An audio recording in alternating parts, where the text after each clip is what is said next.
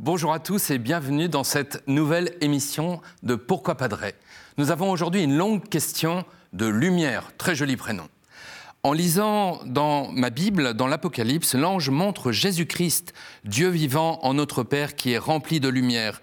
Mais Jean ne décrit nullement le Christ en croix. De plus, dans l'Apocalypse, il précise les signes que Dieu mettra sur chaque personne qui sont inscrites dans le livre de vie. Les apôtres qui ont vécu avec Jésus ne mentionnent nulle part le signe de croix ou la croix comme symbole à porter ou pour se signer. Donc la question est, qui a choisi de faire de la croix instrument de souffrance et de torture, le symbole de la rédemption pour le chrétien? Chère Lumière, merci pour cette belle question qui nous concerne tous. En effet, le signe de la croix est le signe par excellence qui marque toute notre vie chrétienne. On l'apprend aux tout petits enfants et c'est souvent le dernier geste que font les mourants avant de rendre leur âme à Dieu.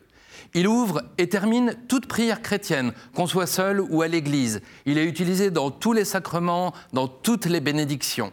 On peut le faire devant les églises ou les calvaires ou avant et après un repas. Mais d'où vient ce signe? On sait que dès le début du IIIe siècle, il était déjà utilisé dans la liturgie, principalement en le traçant sur le front avec le pouce. À partir du 7e siècle, le geste va prendre de l'ampleur pour aboutir à celui que nous connaissons aujourd'hui. Mais alors, que nous dit ce signe de croix? C'est en fait un génial résumé de ce qu'est la foi chrétienne. On y affirme, un, que Dieu est Trinité, Père, Fils et Saint-Esprit. Deux, que notre Dieu s'est fait homme et qu'il a livré sa vie en mourant sur la croix. En versant son sang, il s'est rendu vainqueur du pouvoir du mal et par sa résurrection va nous communiquer l'Esprit Saint. La sagesse populaire le dit, un bon dessin vaut mieux qu'un long discours. C'est exactement le cas ici. Nous ne savons pas toujours comment expliquer ou défendre notre foi parce que cela nous paraît compliqué. Par le signe de croix, tout est dit. Chaque signe de croix est donc une profession de foi. Et c'est pour cela qu'il faut éviter de le faire à la légère ou par superstition.